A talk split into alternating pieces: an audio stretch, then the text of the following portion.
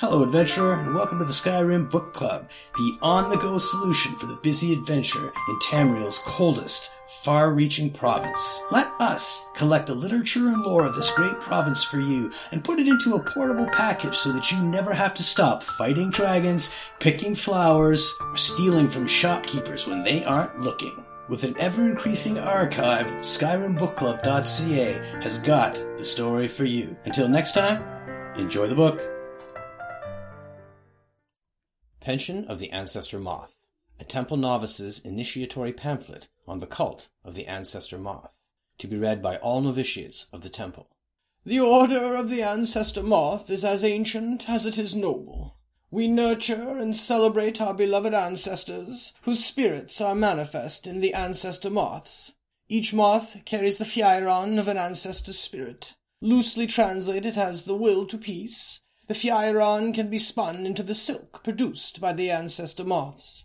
When the silk is in turn spun into cloth and embroidered with the genealogy of the correct ancestor, clothing of wondrous power can be made.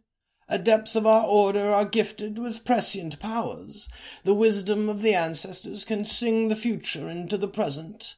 For this reason, our order and our order alone has been given the privilege to interpret the Elder Scrolls.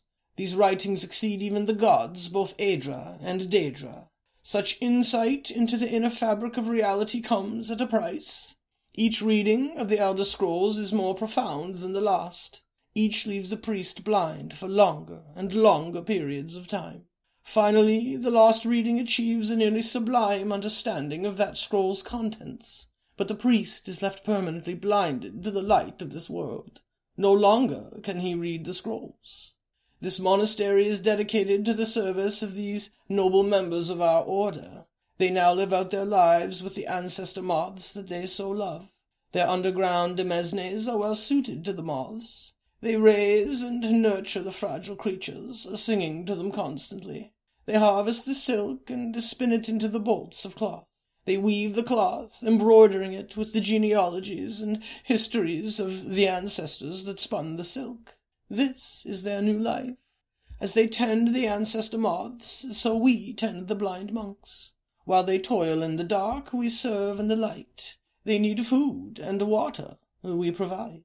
They need tools and furniture, we provide. They need secrecy and anonymity, we provide. They need purveyors to sell the fruits of their labors, and we provide. At one time we also provided protection. Many generations ago, Gudrun came to our temple. Newly blinded by visions of what was to be, she brought with her new teachings.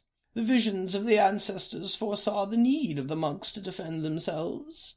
They train and practice the teachings of Gudrun constantly. They are masters of the swords of no sword, the axes of no axe. As a novitiate, you will learn the teachings of Gudrun. You will learn the way of the peaceful fist. You will learn to serve the blind monks. You will learn to provide. In time, you may attain the peace and insight of the ancestor moths.